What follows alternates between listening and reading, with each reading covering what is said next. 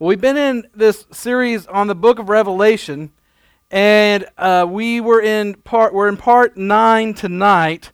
But if you remember, in part eight we went over chapter seven. We're moving now into chapter eight, and this is part nine of the series. The, the title of this message tonight: "The Sound of Judgment." The sound of judgment. In July of 1976, Israeli commandos made a daring raid at an airport in Uganda, freeing 103 Jewish hostages. Yet, as successful as the hostage rescue went, there were still three hostages were killed. As the commandos entered the terminal, they shouted in Hebrew, "Get down!" intentionally knowing that the captors did not speak Hebrew. Only the Jewish hostages understood hit the floor while the kidnappers were left standing. However, two of the hostages hesitated, and a third actually stood up instead of getting down. And they were killed with the rest of the, the uh, captors. Had the captives obeyed the soldiers' command, they would have been freed with the rest. And we see in this example, salvation is open to all, but we must heed the command of Jesus and repent making him Savior and Lord of all. Otherwise, we will perish with the judgments meant for his enemies. That is the exact picture we see where God uh, so loved the world that he sent his only begotten Son, that whoever believes in him will not perish but have eternal life. God is not willing that any should perish, but all have eternal life. He doesn't want it. He doesn't will it. He doesn't want it. And so it's important that we learn to heed God's word, to listen to his voice, to heed his commands, um, so that we are not like those who hesitated for a moment or, in reverse order, completely disobeyed the command and lost their lives because of it. We're going to look at Revelation chapter 8, the first five verses. And it says, and, and I'm going to give a little bit of time for you to find it if you've got your Bibles or your iPhone app or your phone app. Um, I was looking at some of those memes on Facebook, and there's one that showed a, it said something about the preacher. This is the look you get on your face when the preacher says this is the text, and then he immediately starts reading it. So, if you're needing to turn there, but Revelation chapter 8, verses 1 through 5. When the Lamb opened the seventh seal, there was a silence in heaven for about half an hour. Then I saw the seven angels who st- stand before God and the seven trumpets were given to them. And another angel came and stood at the altar with a golden censer. And he was given much incense to offer with the prayers of the saints on the golden altar before the throne. And the smoke of the incense with the prayers of the saints rose before God from the hand of the angel. Then the angel took the censer and filled it with fire from the altar and threw it on the earth. And there were peals of thunder, rumblings, flashes of lightning and an earthquake. This shattering silence invades heaven at the opening of this last seal in the seventh seal, and everything in heaven becomes absolutely still, and heaven becomes deathly silent. Can you imagine the magnitude of that for, uh, for heaven? We've read about the praises and the constant um, bowing down at the creatures and the and the saints and this praise that goes on and the worship of God that goes on consistently for all eternity. But yet, at this moment, for that 30 minutes, all will remain silent. Silence is pretty powerful. Those of you that took Dave Ramsey Financial Peace, he said when you're trying to get a bargain or you're dealing with someone bargaining, one of the most powerful tools is silence. The car dealer says, Well, I don't think we can do that. I don't think we can make that kind of deal. And you just get silent for a while and look at them, shaking your head. It could make someone nervous. Have you ever been in that moment where you said something and the person just goes silent on you and you're wondering, what are they thinking? Especially when it's a boss or someone that has some authority over you, right? You're sitting in an eval and your boss says something and you say something back and all of a sudden they're just silent looking at you. Like, is that what you have to say? What could possibly silence heaven? It's nothing less than the seriousness and the certainty of God's judgment and wrath that are about to be poured out. this morning, uh, I shouldn't tell my boys, but so there has been a consistent message I've sent my boys about some bicycles. Now, they got bicycles one year for birthday or Christmas, and we told them, you know, you learn to ride it, and I wanted them to learn without the training wheels. And they refused to try. They just were afraid to fall down. I said, You're going to fall down, but then you're going to be glad you learned. You know, it's just part of it. And so finally, I took the training wheels off, and we got rid of them. And I said, Well, the bikes will sit there if you're not willing to learn. And they did sit there for well over a year and a half. They sat there. They moved with us and sat there. And uh, all of a sudden, there was this, hey, Dad, can you put air in the tires and can you, you know, uh, oil the chains up and get them going again? So we did. And all of a sudden, within a day, they're riding those things like maniacs all over the rough ground. Some of you that have been where we live, you know that's not the uh, ideal place for riding bicycles, but they do. But I kept telling them, they kept leaving them out in the driveway, or one time left them out where if we'd back the car out, we'd back over them. Kept telling them, you got to put them away. You got to take care of your stuff. I borrowed my dad's tractor. One day I almost ran over one with the tractor, and then another day with my old 79 truck, and I just constant. So I said, you've got to, you've got to obey. You got to listen. You know this is going to come to bite you. Today, as I'm leaving to come to church this morning, one of my boys outside, and I turned the corner, and backed up just like normal, and all of a sudden it felt like I had a tire came off the rim. It was and I hear one of them, stop, stop. Well, I panicked, thinking maybe I'd ran over one of my children. So the adrenaline and everything went through the roof. I jump out to see one of the bikes mangled underneath the, the van and in a spot where I had to, I was all cleaned up, and by then I'm sweaty because I'm trying to get this thing out, and it's ruined. And I'm like, back inside. So I went in and we had a come to Jesus meeting with the two of them. You know, I kept telling you this was going to happen. And you know, it's an interesting thing when the boys see a certain level of frustration with me or disappointment or upset, they don't say a peep. Dead silence. Now, every day, kind of, you need to do this. I know, Dad, I'm doing it. And there's response, right? Gives response. But when, when you get that level of judgment is getting handed down, all of a sudden there's nothing to be said. And so it's no surprise looking at uh, the Heavenly Father as this awesome judge, the supreme authority over everything created. He's always been, there's never been a beginning to him. That when the judgment is ready poured out, there is 30 minutes of dead silence. It's just like the, all the children and all the creation says, oh, we knew this was coming, and here it comes. And this isn't even the ones that the judgment is being poured out on the magnitude, the intenseness of the judgment of God has silenced those who are safe from it. It should give us a clue as to the intenseness of the judgment that's going to get poured out on those who aren't safe. It would seem as if the harshness and horror of the impending judgment has silenced all voices, and the once joyous sounds of praise that filled the heavens and God's throne room are now silent in complete suspense and anticipation a hushed expectancy hangs over the heaven, making the judgments that are to come much more ominous. We see the same description given by the prophet Zephaniah in Zephaniah 1, verse 7. In the ESV, it says, Be silent before the Lord God, for the day of the Lord is near. The Lord has prepared a sacrifice and consecrated his guests. Now, I don't watch scary movies anymore.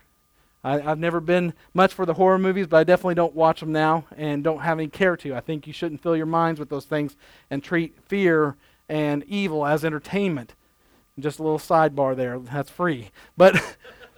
But I'm going to tell you that you watch most of them, and what makes them intense is there's always a little bit of silence before the evil comes on scene, before the terror comes on scene, right? There's, there's the lady who doesn't get it. Why are you on the phone talking to the guy who's the bad guy? Call the police. Don't go outside. Why are you going outside? Don't run in the dark. Don't run in the woods. I mean, they always do the opposite, right? What they should. To be silent is to show the proper respect and honor due the Lord, who is the righteous and holy judge. At this time, the children of Israel were in the same condition as those who are living, uh, who are alive during the time of the great tribulation. In that passage in Zephaniah 1 7, they're in that same kind of time. They have no interest in following the Lord. They've abandoned His will, His law, and, and were refusing to seek or inquire of Him. They reverted back to the ancient religions and superstitions, and they brought into their homes false gods. And if I had time tonight, I've been doing some studying on some of the things that are happening even in the church today, in the different churches and denominations and different religions. And you might be surprised, no, there are ties to some of the things, our worship practices, even in evangelical churches now, that are tied to old pagan worship and the pagan way of doing things. We have to be very cautious that we don't abandon true relationship and experience with God for emotion and sensationalism, and what feels good must be God. Today, people are following the same pattern, outlawing God from all venues of life, and instead they're making the Antichrist their God and following his dictates and religion. We're seeing the groundwork being laid for this very thing as God is being outlawed in the very land where religious freedom is lauded and proclaimed. We've got to understand that these things we're seeing, and, and you know, I can't tell you how much I see on the Facebook news, which is a lot of that is just uh, hooey trying to get a response. I think most of our hate and things going on in the world is being stirred up by false, false news. But our, our children are prohibited from talking about God in our classrooms, all the while false gods and religions are promoted.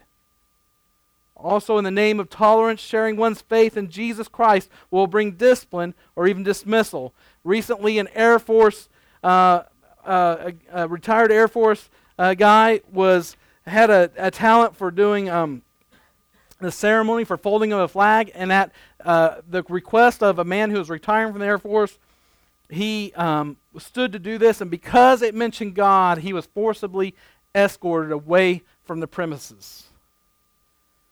Christianity is no longer tolerated in today's anti Christian society. Old religions and religious practices are making a huge comeback on, under the name of New Age, or what some call being spiritual. There is a whole mindset of, of denominations and beliefs that they can command God. Uh, that they, the way they speak and, and react and, and teach about God is as if the man himself, the creation, has the power to command God. Nowhere in Scripture are we ever given the right to command God or the ability to command God. We can believe in His promises, we can, we can stand on His promises, but in the end, we are subject to His power, not Him to ours. The sad thing is that such practices are making their way into the church. In our desire to see God move, we use man's technology and psychological techniques to, to get people worked up in a religious fever. Positive confession and visual, visual, visualizations and Eastern meditation techniques are now being taught. I mentioned before that there's getting ready to be a conference. I, I think uh, it's coming up in a few months in Siloam Springs that is, is solely focused on mysticism. In fact, they don't even hide it. It's evangelicals that are talking about the mystic God and, and, bringing in mystic practices and saying that that is okay. And the same folks are teaching there's no such thing as hell or heaven and no second coming. It's, it's that we are the second coming. And there's all kinds of heresy and false teachings being wrapped up in this, uh, this little package and, and trying to deliver to the church say, you've had it wrong all along. The, the Bible is not what you think it is. So the question becomes who's moving, God or man? When God does move, it'll be in His time, not ours. And it'll be for the sake of His holy name, a name we have defiled. The Lord said, I do not do this for your sake. In Ezekiel 36 22, it says, O house of Israel, but for my holy name's sake, which you have profaned among the nations wherever you went. And so there's this call to utter and complete silence before a holy and righteous God. I believe part of our problem sometimes, even as the, the well intentioned, good hearted, chasing after God believer, sometimes we just talk too much. Sometimes we don't know what the, we don't have the art of being able to be silent before the Lord and try to hear His voice. We're wanting to always do the putting, doing the input and the questions and the asking. But God says this is a relationship. It means you should be able to close the yapper and listen. Amos 5:13 Therefore the prudent keep silent at that time for it is an evil time. And we need to stop our rationalizations and excuses because Habakkuk 22, verse 20 says, The Lord is in his holy temple. Let all the earth keep silent before him. So John now sees before God's throne seven angels holding seven trumpets. And the sound of the trumpet played a major role in Israel's national life and with God's economy. They were used in religious ceremonies to assemble the people on the Sabbath and uh, special feast days. In fact, many of you know that one of the seven feasts of Israel is called the Feast of Trumpets. It's also the sound of the trumpet that gathered the people to war. And at the Battle of Jericho was the weapon God used to bring down the walls. You remember that? That they marched around the walls, and God told them at a certain point to blow of the trumpet and the shout, and the walls came tumbling down. So the trumpet, this instrument, is very representative of uh, the journey of the children of Israel, God's people, and of his victory over the enemy. The trumpet was also used to direct the Israelites' movements through their journey through the wilderness. So we know and understand that the trumpet sound was important. And speaking about the inappropriate use of the gift of tongues in church and the need for correct interpretation, the Apostle Paul used the trumpet call to illustrate his point. He says this in 1 Corinthians 14:8, "For if the trumpet makes an uncertain sound, who will prepare themselves for battle?" In other words, you can have a moving of the gift of the Spirit, but if you don't do it in the order in which it's given to us in Scripture, that with the tongues of an, there needs to be interpretation, then it's just like not having that trumpet to call people to battle. It's confusing.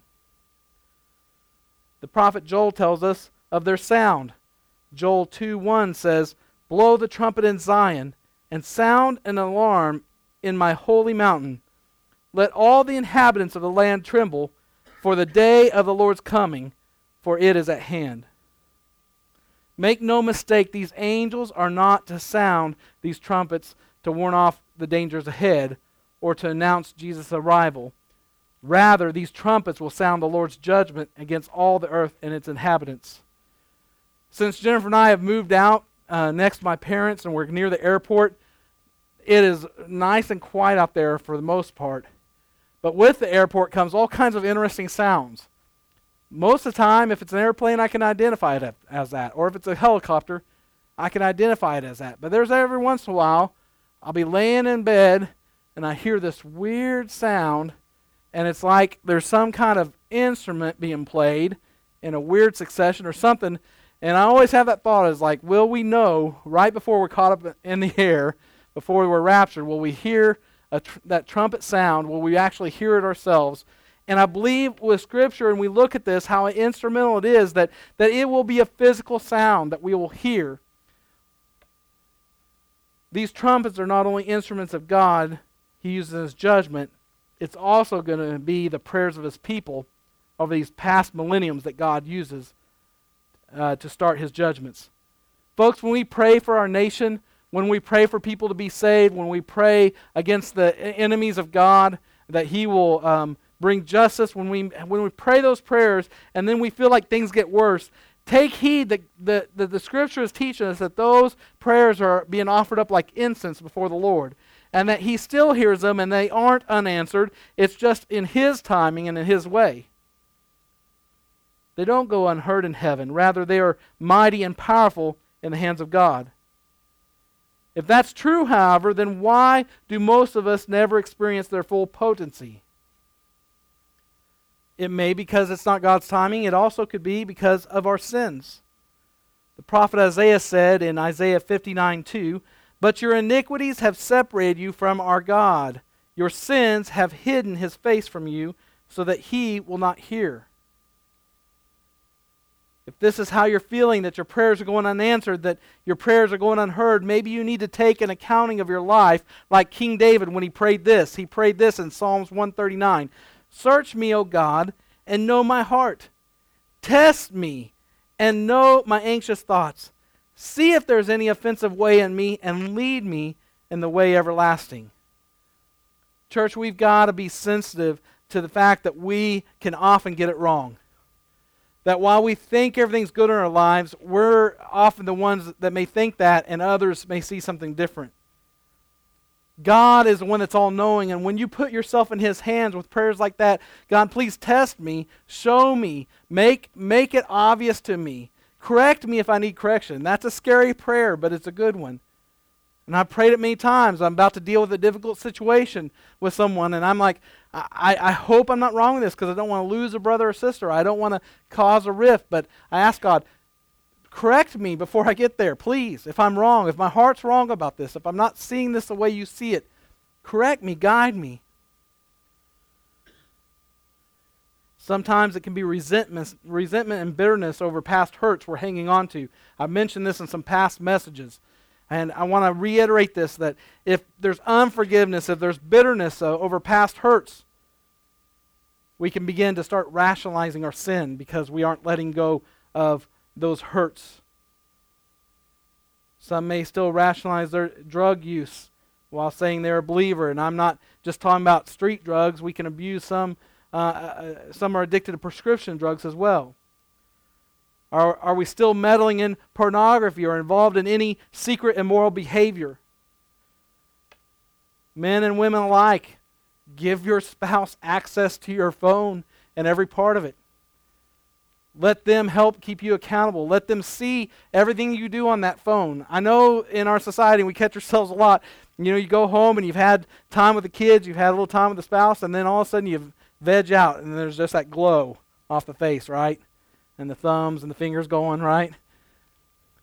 You know, if you aren't careful, though, when that becomes so comfortable that no one's ever talking about what's going on that phone, that's your own private world, then it can begin to lead you into things that you shouldn't be in because you lose the accountability.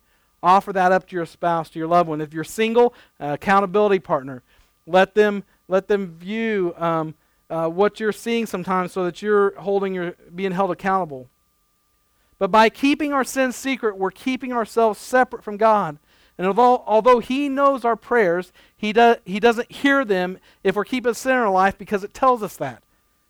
That He doesn't allow Himself to hear it, which means that He refuses to act upon them because that would be harmful to His combating our sinful lifestyle. It, it reminds me similarly to when I've got onto my boys or, or Lily and I've said, I've said, you know, you can't do anything else until you've done this I've asked you to do. Or you, you can't do anything else until you stop doing this thing I've asked you not to do.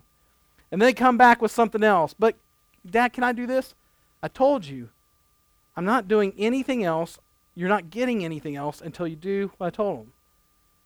The punishment for my boys today, they were saving their money. They, they were blessed during their birthdays, and they're saving their money uh, they wanted to buy either used four wheelers or buy one of those little um, dune buggies uh, that seat two, and they'd share it. But they they had this big aspiration.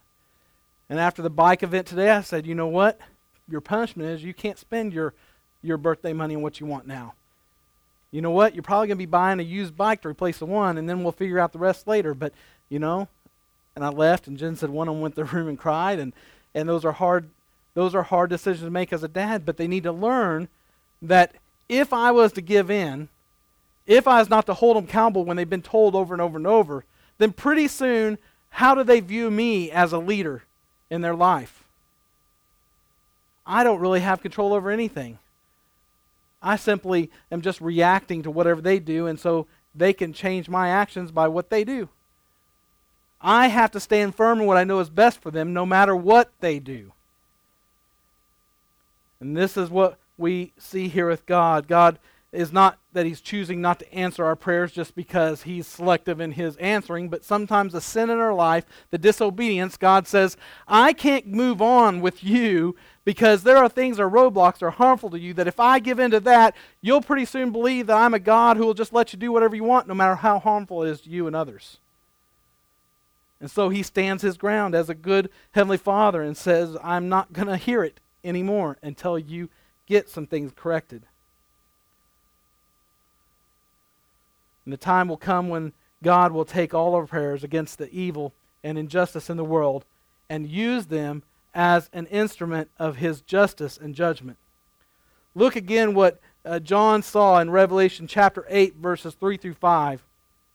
Another angel who had a golden censer came and stood at the altar. He was given much incense to offer with the prayers of all the saints. And then he says that the angel hurled it on the earth. And there became pearls of thunder, rumblings, flashes of lightning, and an earthquake. So literally, it's our prayers that God sends hurling back towards the earth.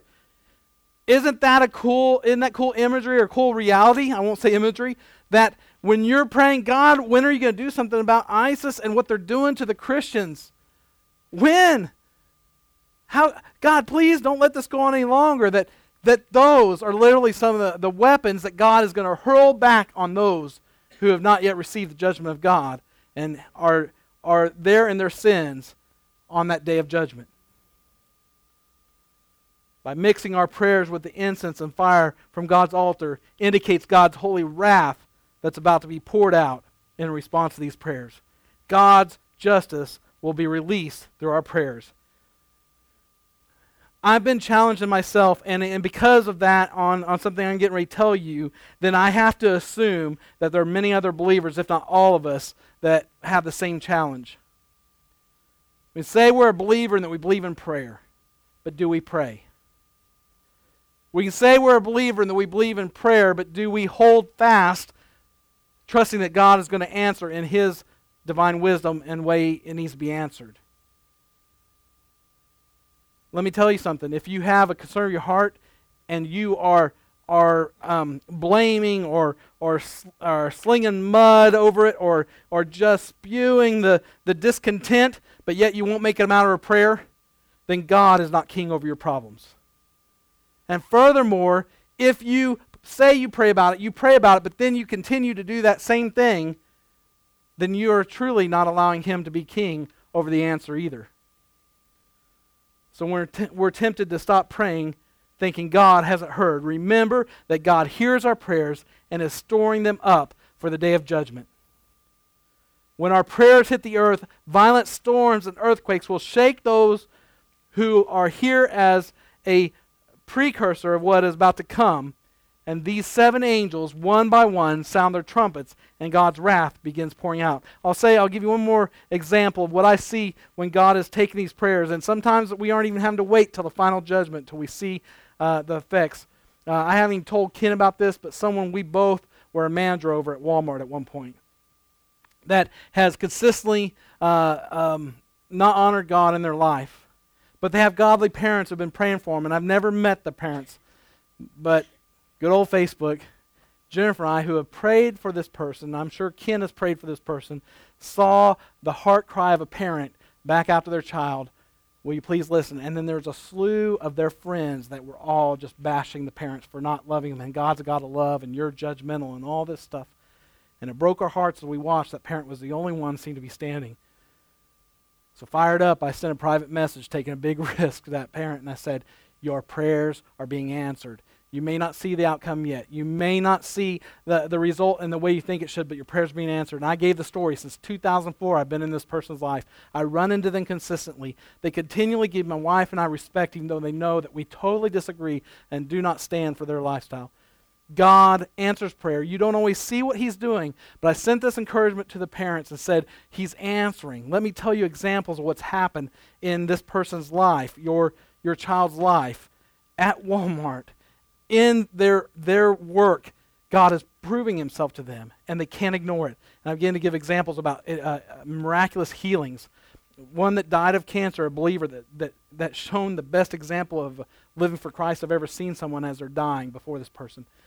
Example over example over years that this parent probably never knew was happening in that workplace of their child but yet God was proving himself. And I said, It's your prayers is the reason I even came in contact with this person. I know it.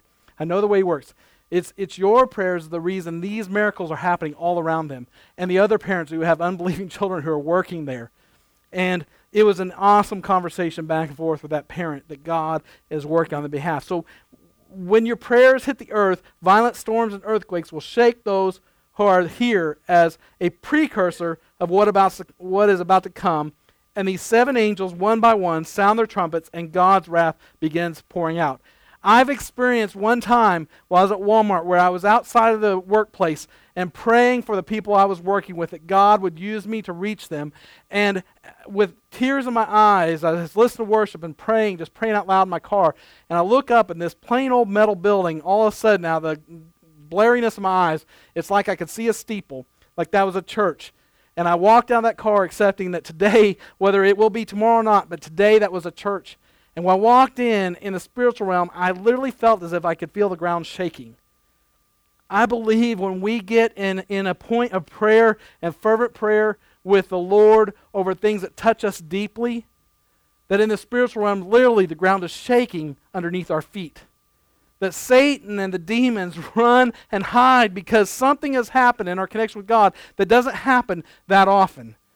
We have touched an area of the throne of God where our prayers and the incense going up, God says, You know, there is a day coming when judgment's coming, but today I'm bringing it home right now because of your belief and your faith. We could go through many examples where God has answered in miraculous ways for those who had ex, uh, extraordinary faith. Listen to Paul's words in Romans 1:18. For the wrath of God is revealed from heaven against all ungodliness and unrighteousness of men who suppress the truth in unrighteousness. Now, as we look at the first four trumpet judgments, there's always a tendency to explain them in terms that we can accept. Given our understanding of how this world operates and the technology we possess, and while God may use these things, He can actually do it in any way He wants. And that's why He's God and we're not. I had a college professor, Bible college professor, that at the beginning class would have us always repeat there is a God, and I am not He. There is a God, and I am not He. Revelations 8 7, the first angel blew his trumpet, and there followed a hail, uh, followed hail and fire mixed with blood. And these were thrown upon the earth, and a third of the earth was burned up, and a third of the trees were burned up, and all green grass was burned up. The first trumpet judgment is the burning of a third of the earth's vegetation. Here we have hail, fire, and blood all mixed together. And it's reminiscent of the seventh plague of Egypt when we see that in the time of Pharaoh. And at Exodus 9:23, the Lord sent thunder and hail, and fire darted to the ground, and the Lord rained hail on the land of Egypt. Not only did this plague affect the plant life, but also killed man and beast that were exposed to it. Exodus 9:25 The hail struck throughout the whole land of Egypt all that was in the field both man and beast and the hail struck every herb of the field and broke every tree of the field. Some see this first trumpet judgment as volcanic activity, as volcanic fireballs that fall like hail. Others see it as a meteorite shower that gets through our atmosphere and starts fires across one or more continents. Being mixed with blood may be the reddish color uh, the, as the ash and sunlight combine in either scenario. You, if you've seen uh, the huge forest fires sometimes in California when they're doing video coverage, the, the sky literally looks like it turns fire red uh, with the smoke and the, and, uh, the reflection of the fire. But like in Egypt, it can also be those men and animals that are unable to find shelter during this time. The judgment is that a third of all trees will be destroyed and all the green grass, which would be those crops that have yet to be harvested. And so, while the judgment may be somewhat localized, the consequences will be global. We can see it just like in the United States. I mean, if the stock market's going to crash, then they're like, you better stockpile food, you better do this and that, because the farmers, a lot of them now, I mean, they trade on the market, trade the grains, and any big financial impact there can affect the farmers. Um, it can affect production, uh, the money available to replant, uh, to harvest. So, Revelations 8 8 through 9. The second angel blew his trumpet, and something like a great mountain burning with fire was thrown into the sea, and a third of the sea became blood. A third of the living creatures in the sea died, and a third of the ships were destroyed. This one, you know, maybe a decade ago, might have been a little harder for us to conceive until the tsunamis that we've witnessed because of earthquakes or, or other things of that nature. We're, we're getting a glimpse now in these end times of what nature can truly do when th- something gets a little off kilter, right? Mass destruction. Second trumpet judgment is destruction of a third of the sea life. Like the first judgment, there are several explanations. Some see it as symbolic language, but for myself, I can see two things, and I don't even have to be right about it. I just know that it's true, and God's going to do it however He wants. But either a, a mountain burning like fire falling into the sea, destroying a third of all sea life and ships, describes either an asteroid hit upon our oceans, or I could see a volcanic explosion like we've never seen before that literally breaks apart a volcano into the ocean and causes mass um, uh, catastrophes, a, a death of a third of the sea life, and sinking a third of the ships. There are over 4,617 near Earth asteroids that have so far been uh, cataloged. Some have predictable orbits, while others do flybys. How many times in the last five years have we heard there's one that might hit Earth? Or, or it's coming and then uh, it misses us, or it disintegrates, or whatever, because it's going to be God's timing. Over a thousand of them are considered to be larger than half a mile dia- diameter.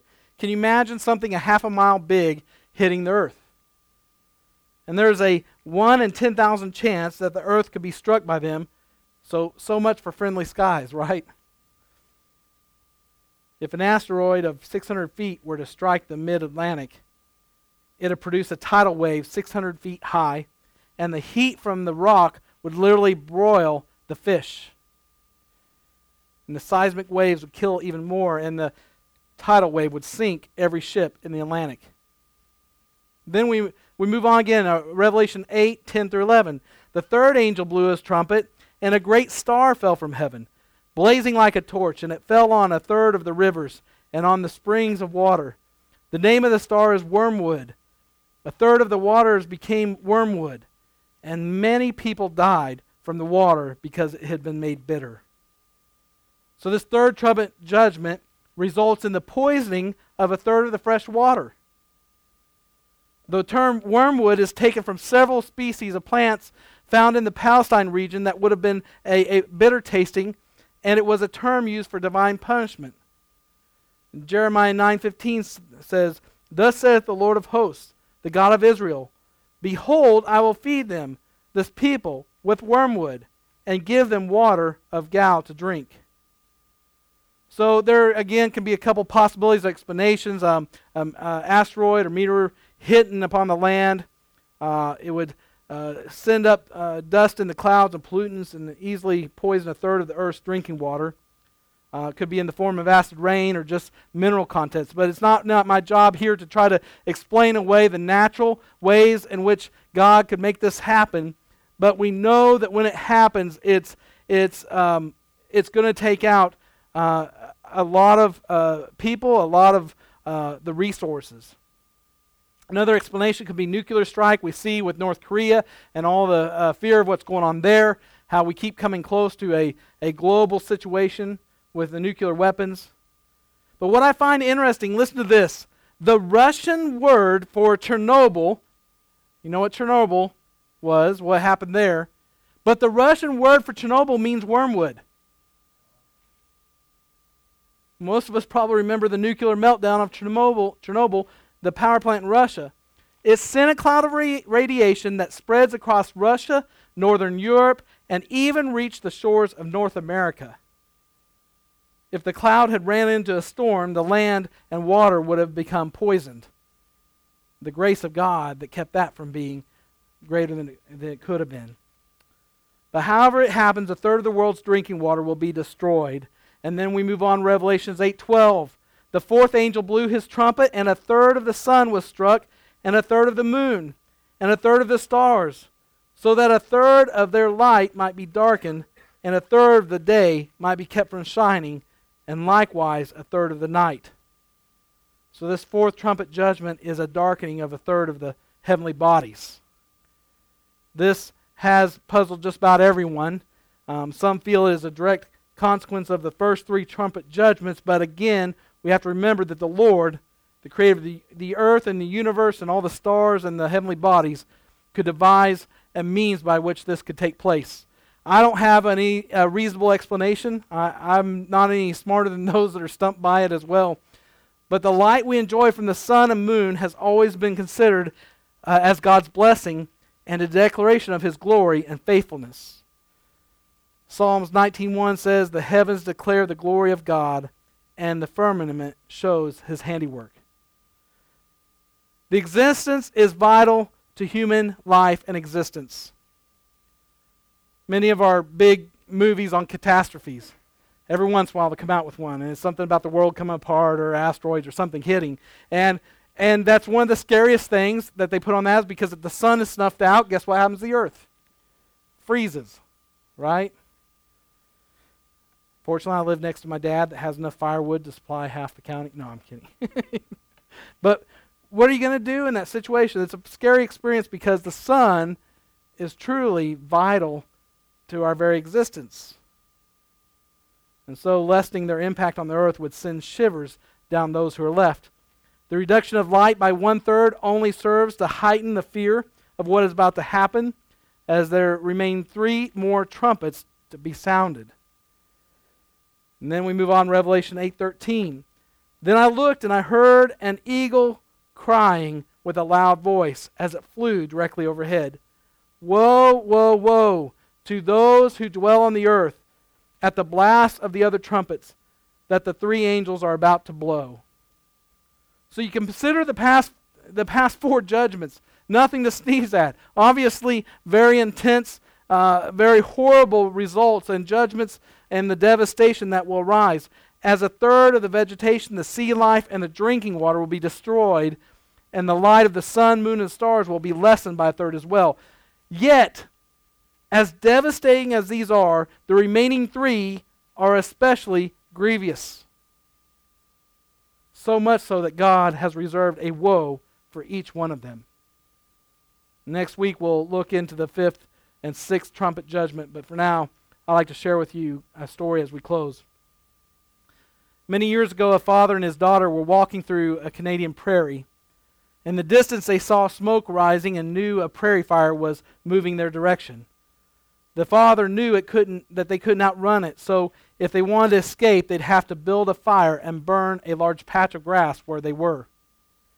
When the fire drew near, they stood in the middle of the, the burned out section, and while the girl was frightened, the father reassured her, saying, The flames can't get to us here.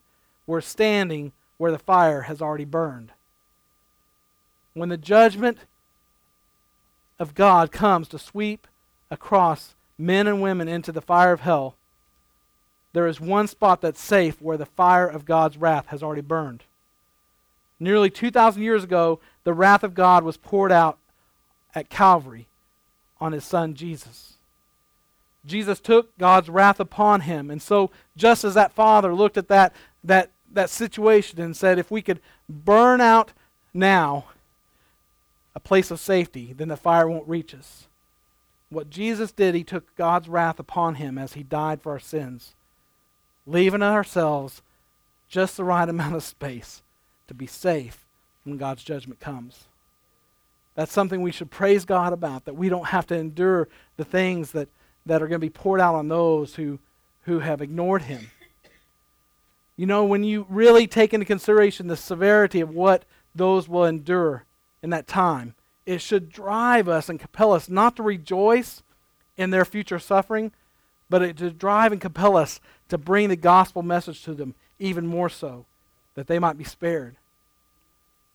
You know, there's folks that I know it can really get to us. I mean, they're so blatant in their sin and so, they're just so um, argumentative against God and God's people, accusatory. But it's like I've told my boys anytime you see someone acting nasty, just know that's an opportunity to help them because that's because they feel horrible about themselves. People that, that act out in, in those ways and evil, it's because they are hollow, empty, hurting, and destitute inside.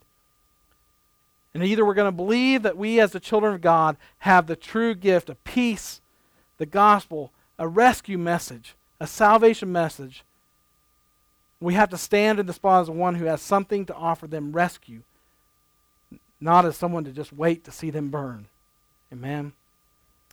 Let's bow our heads. Jesus, thank you, Lord, for this time in Revelation as we're getting ready to wrap up in the coming uh, week, Lord, with this study.